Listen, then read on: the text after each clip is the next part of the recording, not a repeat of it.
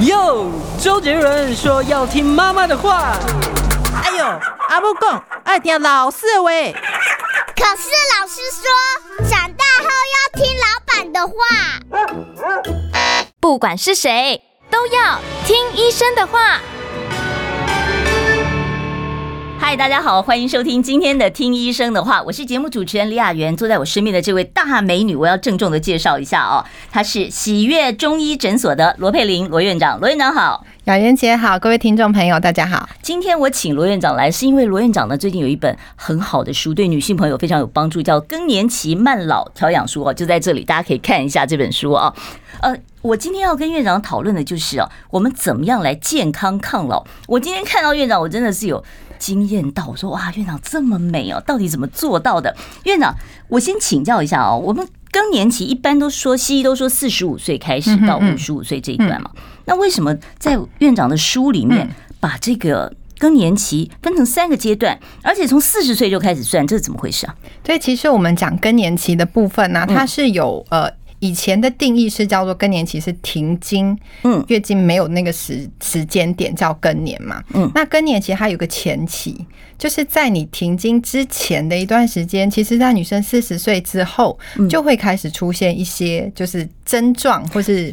呃，就是表现啊，其实代表你一些快要进入更年期的前兆，已经开始衰退的一些前兆。它这段时间叫做更年的前期，然后我们停经的那个时间点是叫更年嘛，然后停经之后叫更年期的后期。因为年呃停经之后，身体会出现很多的一些慢性疾病的一些症状，那他就把这些症状都归类在像更年后期的这个部分。所以我们现在比较细分的话，会把它分成三个时间点。哦，所以四十岁到呃呃停。停经的这一段时间算是更年前期，对。然后呢，停经这一年，因为通常西医的定义就是说，你要月经停止，然后要满一年，所以这一年算是中间。然后在后面的期间呢，就算是对，就是更年后期，比较接近像我们讲的老年期这个这一块这样子。好，那我就要问一下了，那如果说是这个。早发性更年期哦，西医是说哦，你四十五岁以前就停经了，算是早发性更年期。那中医也是这么看吗？我们在看早发性的卵巢衰竭哈，嗯，那其实代表的话，应该是说在四十岁之前，嗯，哦，四十岁没有月经了哈。现在的话，其实我觉得也许是因为现在整个大环境，女性啊，就是可能工作压力大，然后再加上呃婚育的年龄都比较晚，然后会发现这个早发性卵巢衰竭的比例越越来越高。哦，所以在临床上常看到，对，其实还蛮常见的。就是有些女性的话，她们可能就是呃还没有结婚，还没有对象，还没有生小孩。嗯，然后因为现在有一个抽血检查叫做 AMH 嘛，嗯，他们就会发现，哎，他们去检查这个 AMH，其他的指数已经很低了。然后它的雌激素吗？这是对，这个就是它的话，其实是在评估我们卵巢就是剩余的卵子的多少哦。是，他们就是可能会开始一开始，他们可能只是先发现说。我刚刚讲说更年前期会有一点症状嘛，嗯，他说，哎，我好像开始出现像月经的经血量变少，嗯，然后呢，月经可能时间开始拉长，然后你的意思就是说，本来二十八天，现在变成三十四天，这样子越来越长，两个月，然后哎，好像不太对了，嗯，然后他们就会去西医那边做检查，一检查，哎，好像就发现有卵巢功能衰竭的这个状况，嗯，所以这个的话，就是你可能就要。去观察，我会建议女生啊，其实你真的要每个月去注意自己的月经周期，因为其实现在很方便，就你的手机都会有那个 app 嘛，嗯嗯，还有一些专专门为女性月经设计的。因为我常常问病人说，你前一次月经什么时候来？不记得，答不出来，对。而且有的时候是乱的，因为工作压力一大，可能它就乱掉，就没有记。嗯，然后那其实像这样的 app 的话，你就把它稍微这样点一下记了之后，你就会知道说，哎，你每一次的那个月经的间隔是多久？嗯，那当它开始。不规律的时候，你就可以早期发现。这样，哎，这个我就要问一下了。有的时候，你说女学生生活压力大，功课压力大，她几天没睡好，她也可能就整个经期就乱掉了。那我们怎么去分辨说她只是短暂的乱经，还是说她真的已经开始有卵巢早衰的现象了呢？呃，短暂的话，因为不管是女学学生啊，或是在二十几岁啊，在那种工作压力大的时候，有的节食也会都有可能，对不对？就是都有可能会造成月经开始混乱哦。那月经开始混乱的话，我们会建议啦，就是一个先看说你这个，我们会观察几个月，就是先看说，哎，你呃，像我之前有一个那个女学生，她就很很有趣，她就是只要是上学的时间月经就会乱，暑假就正常。那是压力吧？对，那个我们就可以判定是压力嘛，对不对？嗯嗯嗯。就是如果它是因为压力造成的荷尔蒙失调，它会有规律跟不规律的时间点。就是假如说你最近压力大，它就变得比较不规律；但是你压力小，它就比较规律。那可能就是因为压力造成。但是如果一段时间，半年、一年，它的月经都开始都是很乱的，然后或是甚至抓不到周期，那我就会建议可能要去检查一下是不是荷尔蒙失调，因为呃会造成验血就可以了吗？呃，抽血其实大部分抽血都可以。哦，就是会造成月经失调的话，就是有有一些疾病，像是多囊性卵巢嘛，就是雄性荷尔蒙比较高，然后雌性荷尔蒙比较低，对对对，它会有一些表征，像是变胖、长痘痘啊这些，然后身体那个什么皱褶处会变黑，但是有。一部分的人，就是他大概有三分之一的这个疾病的女性朋友，她是身体上面完全没有症状的，她是瘦的，然后看起来漂漂亮亮，也没有痘痘啊，也不会说哪里变黑这样子。但是她一抽血是有这个疾病的哦，所以就是她自己可能都不知道，对不对？对，所以她不能排除这个可能。所以如果今天有一个呃女性的病患来看诊，然后月经是不规律的，然后我可能会建议她说：“哎，你要不要先去西医那边抽个血？”嗯，然后看看说是哪一方面的，对对对，就是可以抽像雌激素啊，或者是说，呃，如果是多囊性卵巢症候群的话，它有一个 LH 跟 FSH，就是促滤泡成长激素还有黄体成长素的那个比率，嗯，这个可以用抽血的方式。可以抽得出来，就可以去鉴别嘛。那如果是卵巢早衰的话，那刚刚讲像 AMH 这个指数啊，就可以做一个参考。这样子是院长，我要问一下哦，这个卵巢早衰就是除了这个呃月经上面比较乱一点以外，那西医的话可能就会哦，赶快就要。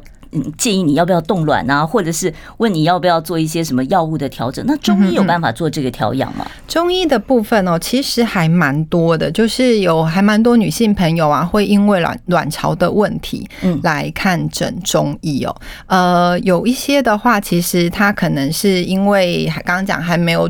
嗯，对象嘛，他就可能要冻卵，嗯、然后或者是说他只是单纯是想要预防说太早太早衰老化。哦，呃，像现在的话还蛮多，就是。呃，你会发现现在很多那个人工生殖中心，嗯，呃，就是做那个不孕症啊、试管啊这些，它开始有附设中医部了，就是哦，所以就是中西医并进，你一方面用呃西药来做一些检查，西医做一些检查，然后中药做一些调理。取卵啊，它必须要用到一些荷尔蒙啊，或是一些就是就是照超音波啊这一类的检查。但是因为西医它能够用的一些可能药物就是荷尔蒙类的药物，或者是它会给呃就是一些保健食品。可能大家会听什么 DHEA 啊、Q10 啊、什么什么大豆异黄酮啊之类的的这个部分，那中医它就会变成也是一个辅助的一个方式哦。那确实还蛮多病患，就是他们可能是不管只是为了预防性的取卵嘛，刚刚讲，或者是他曾他已经在做试管的疗程当中，然后就是经过中医的介入，就是像像我有病人的话，他一开始就是他也是因为那个卵巢，就是每次去做试管，他取卵都。只能取一两颗，嗯，然后呢，他吃了中药之后，他取的那个卵的数字就变多了，他可以取到，对，他可以取到三颗，一次可以取三到五颗，然后那个取出来的品质也变得会比较好。那你之后再去做试管疗程的时候，它的那个成功的几率就会比较高。是，那院长，我要问一下哦，这个女性，这个如果真的是出现了这个更年期以后，甚至于就说是太早就出现了卵巢早衰，那在这个外貌上面会有什么样的改变呢？呃，或者是生生理上面会有什么改变？因为更年期其实我自己经历过，我知道，就是更年期就是你会有热潮红啦，哦，会睡不好啦，等等啊，心悸啦等等。那像卵巢早衰也会有这些症状吗？卵巢早衰的话有，就是但是我觉得每一个人的反应的那个强度其实不太一样。嗯，好像我之前有遇过一个女性的话，她是。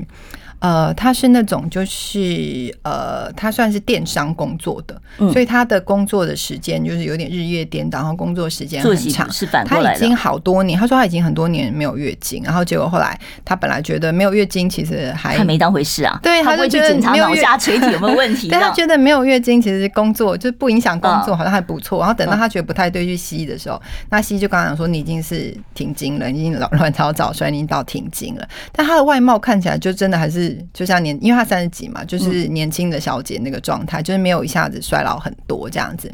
但是我也遇过啦，就是。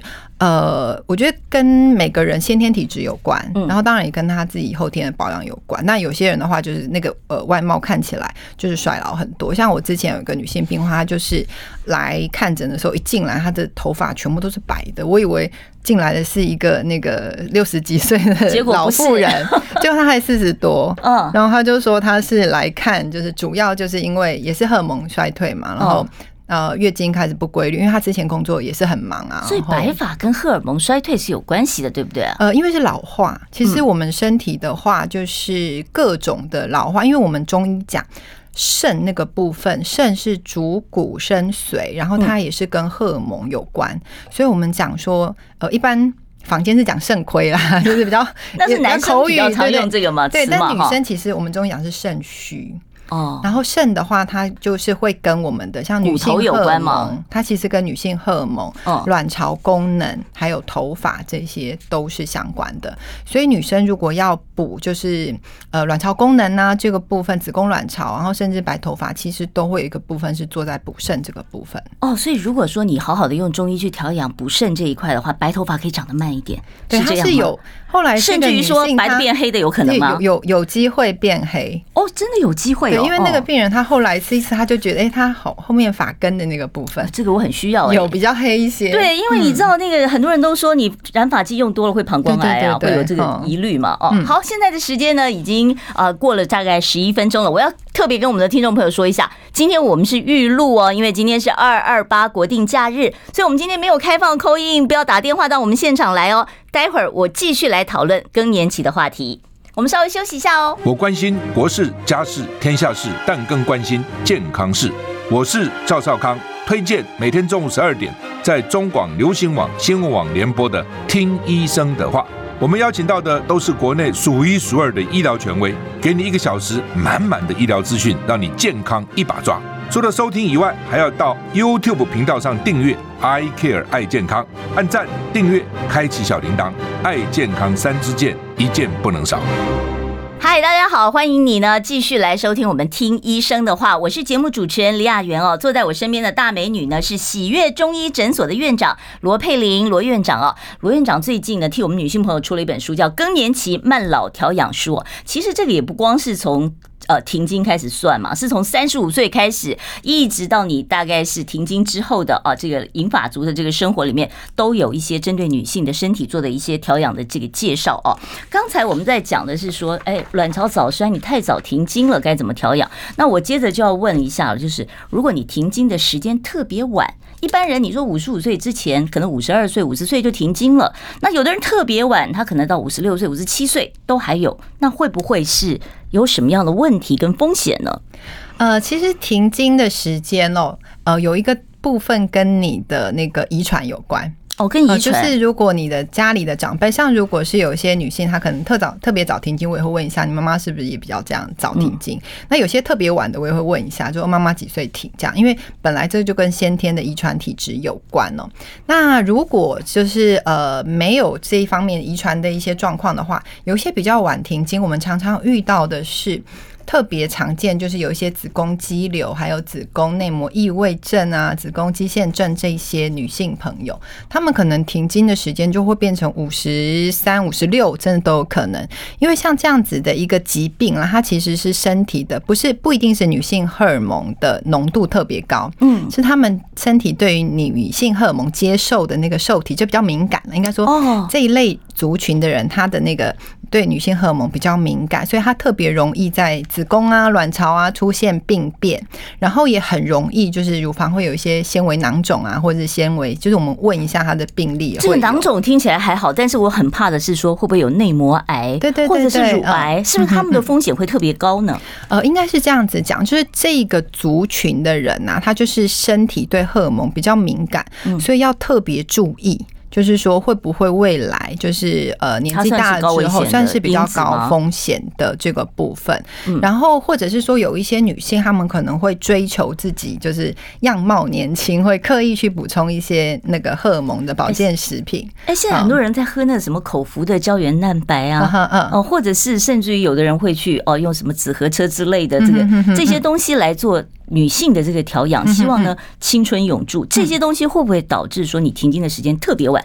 呃，应该是说，如果是胶原蛋白的部分，因为它是我们身体里面支撑的，支撑皮肤的这些组织，但是它没有荷尔蒙的成分，所以你要补充让自己 Q 弹是 OK 的。嗯，但是如果是像你说紫河车哦，现在可能比较多是什么鹿胎哦，对对对，比较常比较常房间常见的是什么鹿胎啊这一类的哈，或是一些那种胎盘素啊这一类的，它可能就会提高这种风险。像我之前有一个女性的病患。他来找我看诊的时候，他就是说，他因为自己有一些更年期的症状，然后他后来就是长期服用那个，就是呃含有这种类似像荷尔蒙的女性荷尔蒙类的保健食品。结果后来过几年之后，他就检测出来他有子宫内膜癌的问题。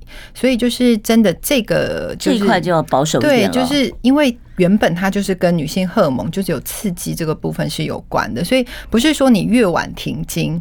身体就 就会越好，就是我们觉得顺其自然，女生不用为了说啊，我为了晚几年停经，因为我们知道停经之后，当然就是比较会老化嘛，嗯，然后什么骨质疏松啊、心血管的问题啊，都会找上来嘛，对。但是这是一个人生必经的过程，就是每一个现在二十几岁的女生也会停经，所以或或或或者像我们这样的，哎，四五十岁，她就是一个走入呃停经到老化的一个过程。我觉得心态上你要去接受它。除了心态上，我觉得另外一个就是我们怎么样让这个老化变得是比较健康的哦。嗯，那我就想问一下，我知道在这本书里面其实有非常多就是食食疗上面的一些东西啊。像如果说正在这个处于更年期、刚刚停经这一年的这个呃妇女的话，我们有没有什么样的食疗食材，或者是有没有什么样的保健建议，院长可以建议大家？呃，我们如果是刚进入停经这一段时间哈，呃，像我这本书里面，我有分三个阶段，嗯，就是有前期，对对对，有从三十五，然后四十五到五十五。三十五岁的话，这么年轻，我就需要准备了，我要先先多吃点什么，多运动吗？还是怎么样？哎，其实为什么会有这个不同的时间点？因为我们中医在看女性老化这个部分，它其实是有一个基数叫做七。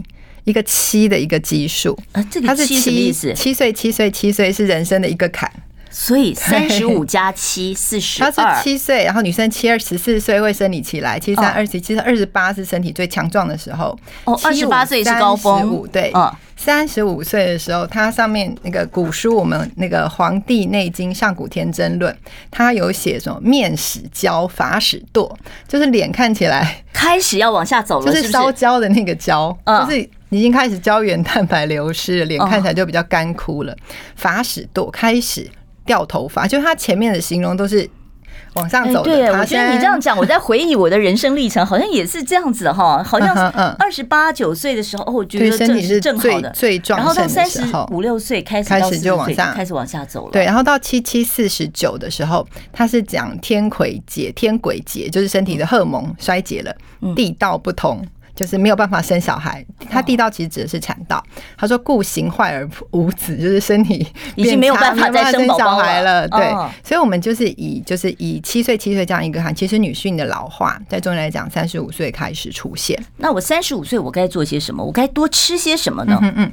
那以三十五岁的女性来讲，其实大部分除除非你是卵巢早衰的人啦，就是正常的人的话呢，对大部分的女生，其实你这时候还是有月经的。嗯。好，所以我们会就是建议就是。如果你开始发现，哎、欸，你好像月经周期已经没有那么规律啊，或者是说经血量已经开始有变少，就是我们讲说有点像更年期前期的这一段时间的话，嗯、那我这本书里面有推荐一些啦，就是有是属于药膳的部分，好像是四物汤就还蛮适合在这一段时间。四物汤在三十五岁到四十九岁之间这一段时间适合用。对，就是因为这时候我们比较需要像是有补气血啊这个部分，好，然后再来的话就是有一个像我们呃，如果你开始血量变少的话，我们中药有一个叫阿胶的这个这个成分，对，我常看那个宫斗剧里面 东阿阿胶娘娘药这样子，对对对，嗯，阿胶的话它其实是。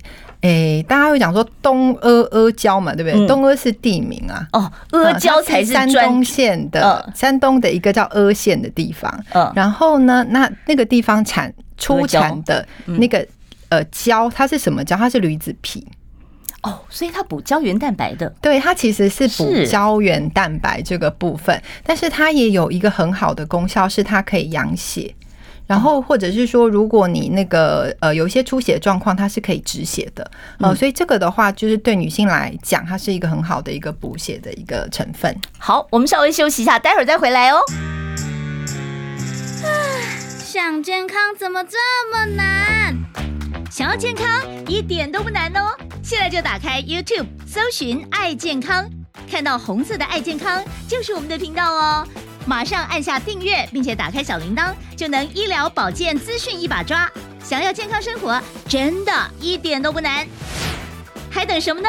爱健康的你，现在就打开 YouTube 订阅“爱健康”。嗨，大家好，欢迎呢再回到我们听医生的话，我是主持人李雅媛哦。坐在我身边的呢是著名的中医哦，喜悦中医诊所的院长罗佩玲罗医师哦。罗医师呢今天带来了他的新书《更年期慢老调养书》，帮我们女性从三十五岁，我从。到六十五岁、七十岁，应该都还用得到这本书上面啊。我们现在讲的更年前期，就是三十五岁以后，其实我们女性的这个健健康巅峰已经开始慢慢往下走了。您刚刚告诉我们说，可以补充点阿胶，嗯，然后四物汤，对，可以在这个经期的这个前后来使用。到底是经期前用四物汤，还是经期后啊？呃，我们的话是在没有月经的时候。然后最理想的时间点是在月经刚结束的时间，因为我们的子宫是有所谓的长跟泄嘛，长就是子宫内膜增厚的这段时间，非生理期；那泄就是排，已经排完了，就是生理期排。那我这个书里面也有介绍，是生理期可以喝的，嗯，就是调经益母草茶，就是用益母草它去帮我们的那个经血排的干净。嗯，那你把经血排干净，下一次藏的时候，它的内膜才可以增厚，就是才才可以是一个比较更健康的一个收缩状态。对对对，就是它是可以。排干净，然后有好的增厚。那增厚这个时间就比较适合我们讲说是四物汤啊这一类，嗯、或是有那阿胶四物饮啊这一种。四神汤可不可以啊？呃、四神汤比较好买。四神汤它是比较健脾的，它当然也可以，它会有不一样的功效，但它主要是呃强健我们的肠胃功能，然后去除身体的湿气啊、水肿啊这些。那当然你在非生理期是 OK 的，然后或者在生理期，其实如果你有水肿的情况，那四神汤它是一个非常平和的那个一个药膳方，也是可以吃。好，那好，我们除除了这个四物阿胶之外，有没有我们这个日常菜市场可以买得到的东西？介绍一两道给我们这个大概三十五到四十五岁中间这个更年期前期的朋友可以使用的一个药膳。呃，那我推荐的话就是那个枸杞鲜科炒蛋哦。我其实看到那个图片啊，超好，看起来超好吃哎！你要不要举起来让我们大家看一下？对，看起来很像那个蚵仔煎的煎蛋的感觉。对对 对对，这个东西就是可以。对，它是就是它有什么功能啊？呃，主要的话，因为有搭配枸杞嘛，那枸杞子的话，它是在中医来讲，它是一个补肝肾。嗯，刚刚讲说肾的话，其实是跟我们的荷尔蒙这个部分有关，然后它强筋骨，然后对眼睛其实也蛮好的，因为它那个叶黄素啊、贝塔胡胡萝卜素，但在中医来讲，它其实是补肾的。然后那我们就搭配那个鲜科鹅啊，鹅啊，它有那个锌的成分在。哦，对对对，美心同盟那个锌，对对对对，其实很多女生呢、啊，她就是。呃，荷尔蒙不够的话，其实有时候是心不足，或者是说你如果容易掉头发的话，像我之前有一个女女性病患，她就是掉发，她后来去抽血，她是因为心不够。他有哦，他有贫血，他每次生理期来血量都很大。贫血很多就是呃经血量比较大的人都会有掉头发这个困扰。对，他就是贫血，然后缺铁嘛，然后后来去验血还有缺锌。那像这种海产类的，大家都知道补肾壮阳嘛，男生要壮阳要多吃海产，男生才要吃。没有，其实女性一样，因为我们的锌的话，它跟那个身体荷尔蒙的一个来源，就是制造来源是有关的。那我们那个就是中医来讲说，其实锌这个部分啊，它也是可以，就鹅啊这个部分它很锌，它也是可以帮助我们身体的强健。所以我们用鹅啊，用呃枸杞，枸杞，然后用鸡蛋，对，用鸡蛋这样子，就好像煎那个那个那个菜包能那种做法就可以了。它就很简单，就是这些都是你去超市啊或者家里就可以找到的一些简单食材。这样好，我们现在呢，因为时间关系，我要赶快跳到中间这一段了，就是好开始真的已经出现乱经了，经血量变少了，或者是真的已经停经了，在这一段时间会有非常多的症状，包括你脾气会不好，你会特别容易啊，这个皮肤上面长一些斑斑点点哦，甚至于说你会睡不好、失眠、好心悸，那这些东西怎么办？可以怎么调养？呃，我们中医其实在看更年期这些种种的症状啊，都会去分不同的原因，然后不同的症型。呃，光所以每个人的症状还不一样，对对对。你看每个人体质其实还是不一样的。嗯嗯。那就以刚刚讲的睡眠来讲好了，我们睡眠的话会分虚跟实。就是实的话，我们讲说心火旺，就是你火气比较大的这种失眠、睡眠的问题。那会怎么样？像这种人的话，他会比较亢奋，就是晚上是精神很好，是睡不着。对，越晚精神越好。然后呢，很容易会嘴巴破。然后身体可能是比较发热啊，这个状况，那这是属于火气大的一个状况，就是热潮红那种算吗？对对对，那呃热潮红也算。那甚至有些人他是半夜特别热，就半夜会热醒，热热到把被子都踢掉，对，然后会醒，然后一身汗这样，这都是属于身体虚，然后又有火气。可以吃点什么东西调养？呃，这个的话我们会建议就是像莲子，因为莲子的话它本身是清心火的，它是降身体的虚火，然后尤其是那个莲子心。莲子心不是都要把它弄掉吗？很苦哎。对，莲子心苦，但是我们是苦是泄热，好，所以它其实是降火用。那如果你不想吃这么苦的话，那你就吃莲子，可以煮那个白木耳。所以我书里面有推荐一个白木耳莲子汤。白木耳是不是有胶质啊？是不是因为这个这更年期的时候大家都说会骨松嘛？对对对，它的话，呃，白木耳的话，它其实是就是植物性的一个胶质，它不是补胶原蛋白，它是呃那种黏液那个部分。其实，在中医来讲，它是会对像皮肤的这个滋润。啊，就是如果你皮肤常常都是，不管是干呢，眼睛的干涩、口腔啊，或者是阴道的干涩，其实像这种比较滋阴的，就是像白木耳啊、秋葵啊这种，或有一种那个蔬菜叫川七啊，那个。哦，我知道，人家说川七还可以降血压，就是炒起来炒起来会有点黏黏勾勾的那种，有黏液的都可以吗？对，它这种在中医来讲都是滋阴润燥。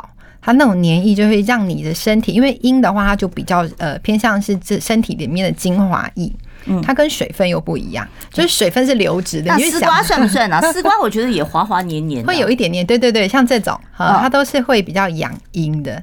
养阴它就可以润燥，所以你在更年期出现的所有的干的问题，包括你的皮肤干、眼睛干、嘴巴干，还有呢，就是哦，你可能甚至于阴道都干，那多吃一些这一类，这种有黏液的、有黏液的食物。那有没有什么茶饮是我们这个年龄段可以吃的呢？茶饮的部分的话，如果是针对是干的这个问题哦，干燥的部分的话。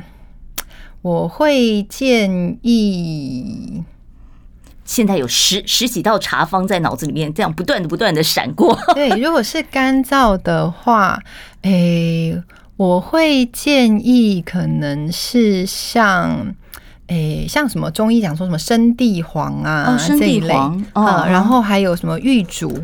嗯，呃，沙参啊、玉竹啊这些，它是我们中医讲说比较养阴，然后可以润燥，然后也有一些补肾功效。因为肾的话，还是等于说是。身体的根本啊，基础，所以这样子的茶饮其实还蛮适合在更年期的时候做补充。好，所以当你在更年期出现了很多不舒服的症状，刚才罗医师教我们，你可以喝吃一些比较有黏液的食物，另外呢，还有一些茶饮是可以做一些调整的。好，我们稍微休息一下，待会儿再回来哦。我关心国事、家事、天下事，但更关心健康事。我是赵少康，推荐每天中午十二点。在中广流行网、新闻网联播的《听医生的话》。我们邀请到的都是国内数一数二的医疗权威，给你一个小时满满的医疗资讯，让你健康一把抓。除了收听以外，还要到 YouTube 频道上订阅 I Care 爱健康，按赞、订阅、开启小铃铛，爱健康三支箭，一件不能少。好，听众朋友，你现在呢所收听的是我们中广的《听医生的话》。坐在我身边的美女医师呢是喜悦中医诊所的院长罗佩玲罗院长啊。罗院长呢今天是要来教我们女性朋友，你从三十五岁到七十岁这么长的一段时间，怎么样做好自我的一个调整啊？好，刚才我们讲到了更年期哦，有一些这个比较干燥的症状，可以做什么样的一个调整？另外一个问题就是。很容易吵架耶，脾气特别不好，然后晚上睡觉会特别的心悸哦，然后盗汗哦，很想骂人，一点小事就跳起来。像这种脾气不好的，有没有办法用什么样的食疗或者是药引哦来帮我们做一些调整呢？呃，像这个的话，其实在中医来讲，更年期啊，好像特别就是。呃，那种情绪上面的变化，对。然后像我之前有病人就说，他小孩都说妈妈好像换一个人了，就是一点点小事就会生气，炸那个炸弹一样，动不动就点着了这样子。对，他这个在中医来讲啊，他除了我们刚刚讲说肾阴虚嘛，就是身体的呃那种精华一不足，还有就是阴虚火旺，哈，就是阴阳不平衡，虚的话火气就起来了。嗯，然后尤其是肝这个部分。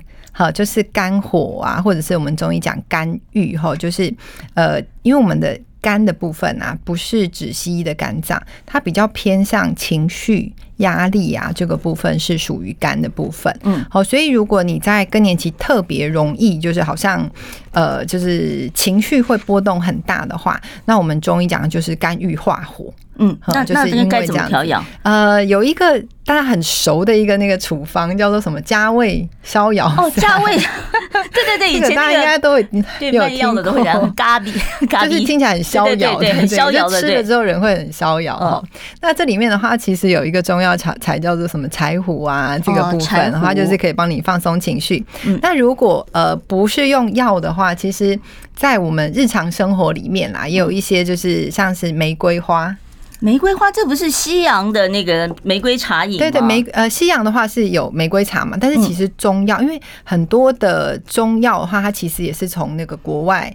有传进来的，它早年传进来的话，其实我们中药也有在用玫瑰。哦，是啊，我一直以为玫瑰是人家西方人说拿来这个怎么讲减肥还是 有这个功能。玫瑰的话，其实在中医来讲，它是疏肝解郁，它会让你的情绪变得比较真的有这个效果一些。嗯，但是为什么它可以减肥？因为玫瑰的话，它量少的话，理气。我刚刚讲不是说呃，就是肝郁嘛，就是肝气郁结，然后就是情绪压力会会比较大。那我们中医的玫瑰花可以理气疏肝，就让你其实你喝玫瑰花茶的话，你除了就是用吸收它的那些养分之外，其实你闻那个味道，对，闻了就很舒服，很舒服哈。它其实就是一个五感的一个调节哦。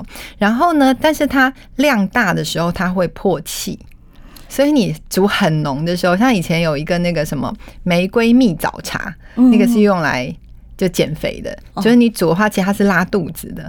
哦，所以如果说你煮的很浓很浓的时候，它就会让你的特别容易呃，就是对它就是变成我们讲理气就变成破气了，因为它浓度高，然后就会让你拉肚子，然后一直拉肚子，然后人家就会觉得自己觉得好像变瘦了，但是其实你是因为拉肚子才变瘦，这样不好吧？对不对？对，其实是比较不健康了。我们不会建建议说用拉肚子这个方式减重，然后再来的话就是比较疏肝解郁的，还有就是柑橘类的。柑橘类的话，洋甘菊算吗？呃呃呃，不是，我以为是那种洋甘菊类的橘子，像是陈皮，中药的像陈皮呀，然后或者是像佛手柑呐这一类的。那我吃天这个。橘子、柳丁、碰柑这种可以吗？嗯呃，也可以。嗯，就是像这一类的话，在中医来讲，它就是可以调节我们的肝气。那我们中药的话，会是把这些呃植物晒干，然后取它皮，皮里面其实精油的成分也比较多。那如果你是食用的话，它的就是呃，因为它食用的话，虽然会效果比较弱，嗯嗯，但是还是会有一定的功效。但你要记得，连外面那个就是那些比较弱啊，那个外面那些皮啊，不要去的太干净，这样。嗯，人家跟我讲说，那个橘子的那个白白的那个丝可以治感冒，真的假的？呃，那个的话是用来像止咳哦，止咳。其实很多的有效成分的话是在皮的那个部分比较多，所以如果你不是用皮直接晒干泡茶，我刚刚讲那个外面那个白白的络不要去的太干净，因为它的有效成分还是在那个位置。可是很多人不是跟我们讲说，你咳嗽的时候不能吃橘子，会咳得更厉害。你可以把它就是把它烤过了之后，它可以减少它的凉性。哦，主要是因为它比较凉，所以我们建议说把它烤过之后，哈。哦，所以顾虑是在这个地方哈。那另外就是更年期，大家很怕的就是骨松。就会骨子一下子就开始掉下来了哦。那补骨头有什么样的方法吗？那我们中医讲说补骨的话，就是补肝肾、强筋骨哈。那会有用一些药材。嗯，好，药材的话主要补肾啊，就是像是什么桑寄生啊，或者是杜仲啊这一类的，嗯、或者是呃大家很熟什么六味地黄丸，我不知道如果大家有在吃一些对。中药材或者是中药的一些成药，就是在一些外面的可能药那个药局都买得到的，像这一类的话，它就是比较中医讲说补肝肾这个部分，然后或者像骨质疏松的话，大家比较熟的呃龟鹿二仙胶。然后那龟苓膏有没有用啊？龟苓膏 跟龟鹿二仙胶差到一些很奇怪的。呃，龟鹿二仙胶的话，它是用龟板，然后跟那个鹿茸、跟人参、跟枸杞嘛，嗯，所以它有那个龟板鹿茸，它其实有很高浓度的钙质，然后去研，其实有那个呃去做一些中医的一些研究，它真的对骨质疏松的是有帮助的哈，它会呃就是。改善那个骨质疏松的一些状况。那龟苓膏的话，它是比较清热的，哦，所以对啊，那对，所以它两个不一样 啊。对不起，我每次都乱打岔。我们这水瓶座就是爱乱打岔哦。对，所以它的功效是不一样的。好，我以为有龟字都是差不多的。好，院长，我再回来哦，再问一下，就是。像我们中医拿去治疗这个呃更年期的女性更年期的这些药材，嗯，会不会也像西药一样有增加癌变的这个风险呢？因为西药很多女性荷尔蒙会担心会有乳癌的这个风险，那中药是不是就没有这层顾虑了呢？呃，中药的部分在调节女性荷尔蒙这个部分啊，我们不是因为西药它给你荷尔蒙，它就是把那些呃就是化学成分直接结构成身体像荷尔蒙一样的形态。然后你就吃进去是荷尔蒙嘛，但是我们中医的话是给你食物的养分，嗯，哦，所以这些养分的话，你要自己去吸消化吸收，吸收完之后自己的身体去制造荷尔蒙，嗯，哦，所以它的话就是它会改善你身体的状况，但是它是你自己身体制造荷尔蒙，不是外加给你的荷尔蒙，所以相对风险就不会那么高，对对，它的就是比较不会有这些你说未来因为就是荷尔蒙造成的癌变的风险。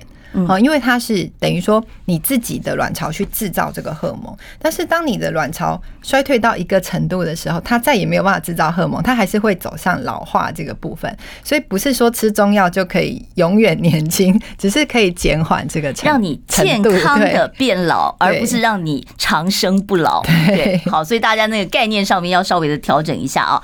好，您现在所收听的呢，是我们中广听医生的话，要告诉大家，今天我们是预录的哦，所以我们没有办法开放 call in 专线，待会儿再回到现场。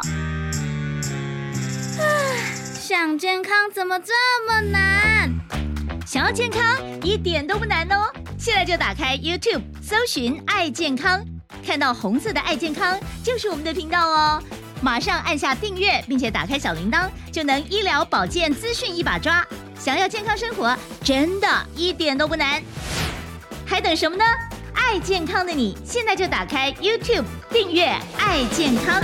我知道现在可能很多听众朋友准备要拨打我们的现场专线，对不起，今天是预录，所以我们不开放 call in 啊。以后有机会我再请我们今天的来宾呢，罗院长啊，到节目中来，到时候我再开放 call in 哦。今天罗院长是帮我们介绍更年期慢老调养的方法。刚才我们其实已经把更年期适合的一些呃注意的事项稍微做了一些呃说明哦。接着我就要问一些比较实用的了。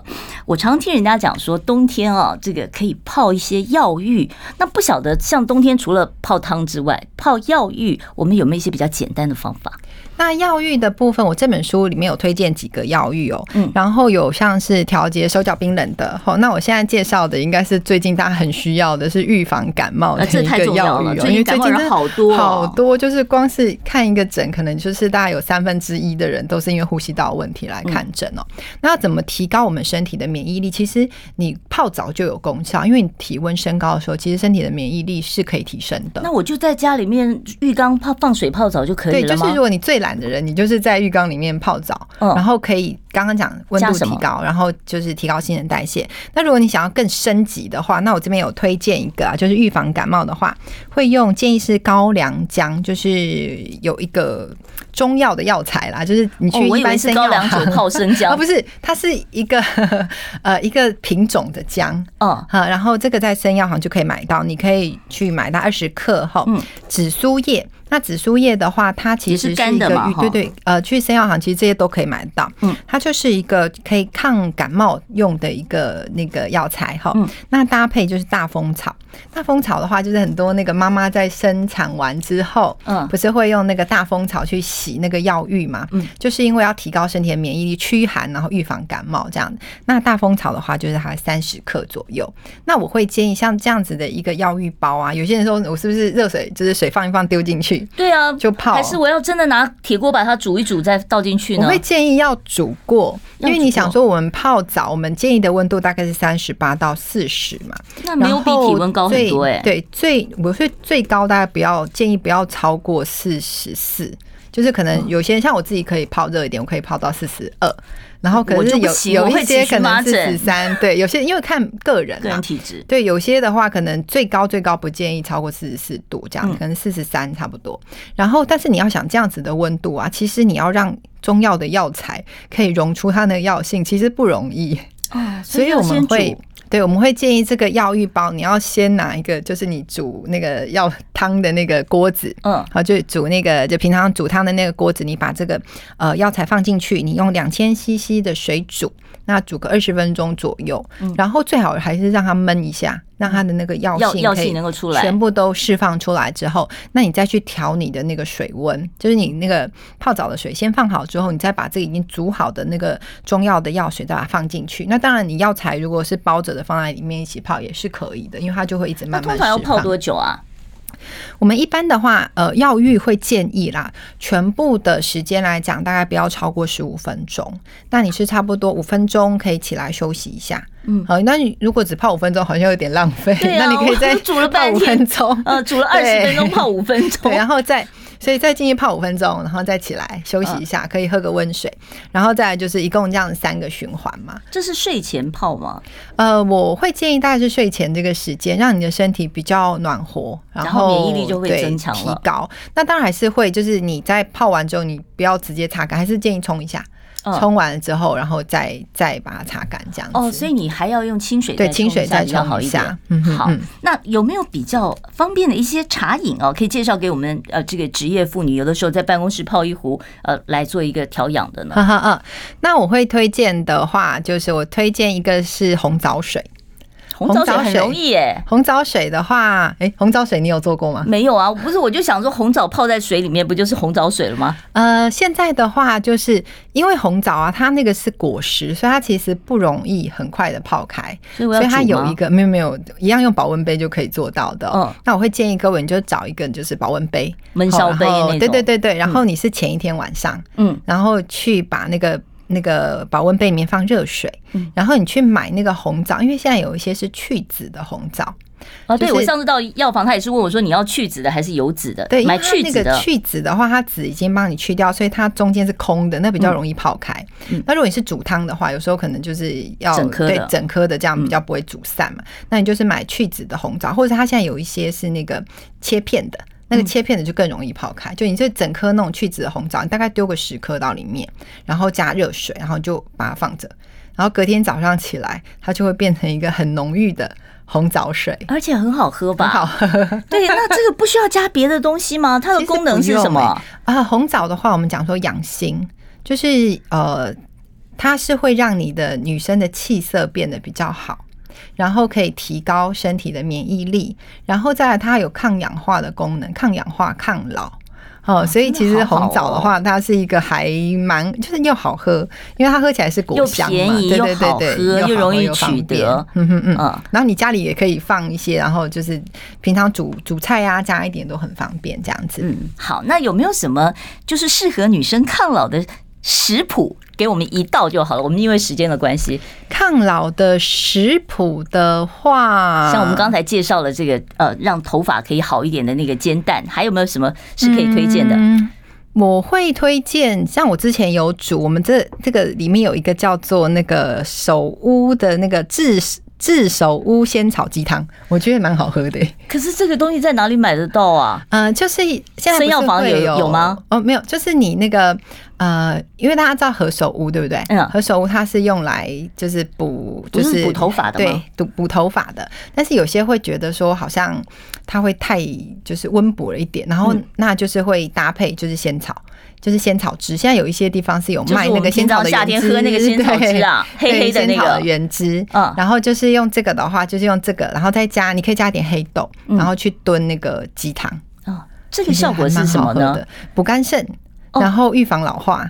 然后还有就是白，刚刚讲说就白头发多的人啊，嗯，就是强筋骨啊，这些其实都可以。好，所以如果说你想要让你的这个气色变好，然后你可以喝一点玫瑰茶，然后呢再配上晚餐就吃这个呃手乌鸡汤、仙草鸡汤哦。好，我们今天因为时间的关系呢，就只能跟喜悦中医诊所的罗佩玲罗院长聊到这里了。谢谢罗院长。好，不要忘了哦，罗院长的这本书《更年期慢老调养书》里面有很多很实用的茶饮，另外呢还有一些泡澡的方剂，另外还有一些食补的方法，啊，都在这本书里面啊。有兴趣的朋友，你也可以去翻阅一下。好，我们今天的节目就进行到此了，感谢你的收听。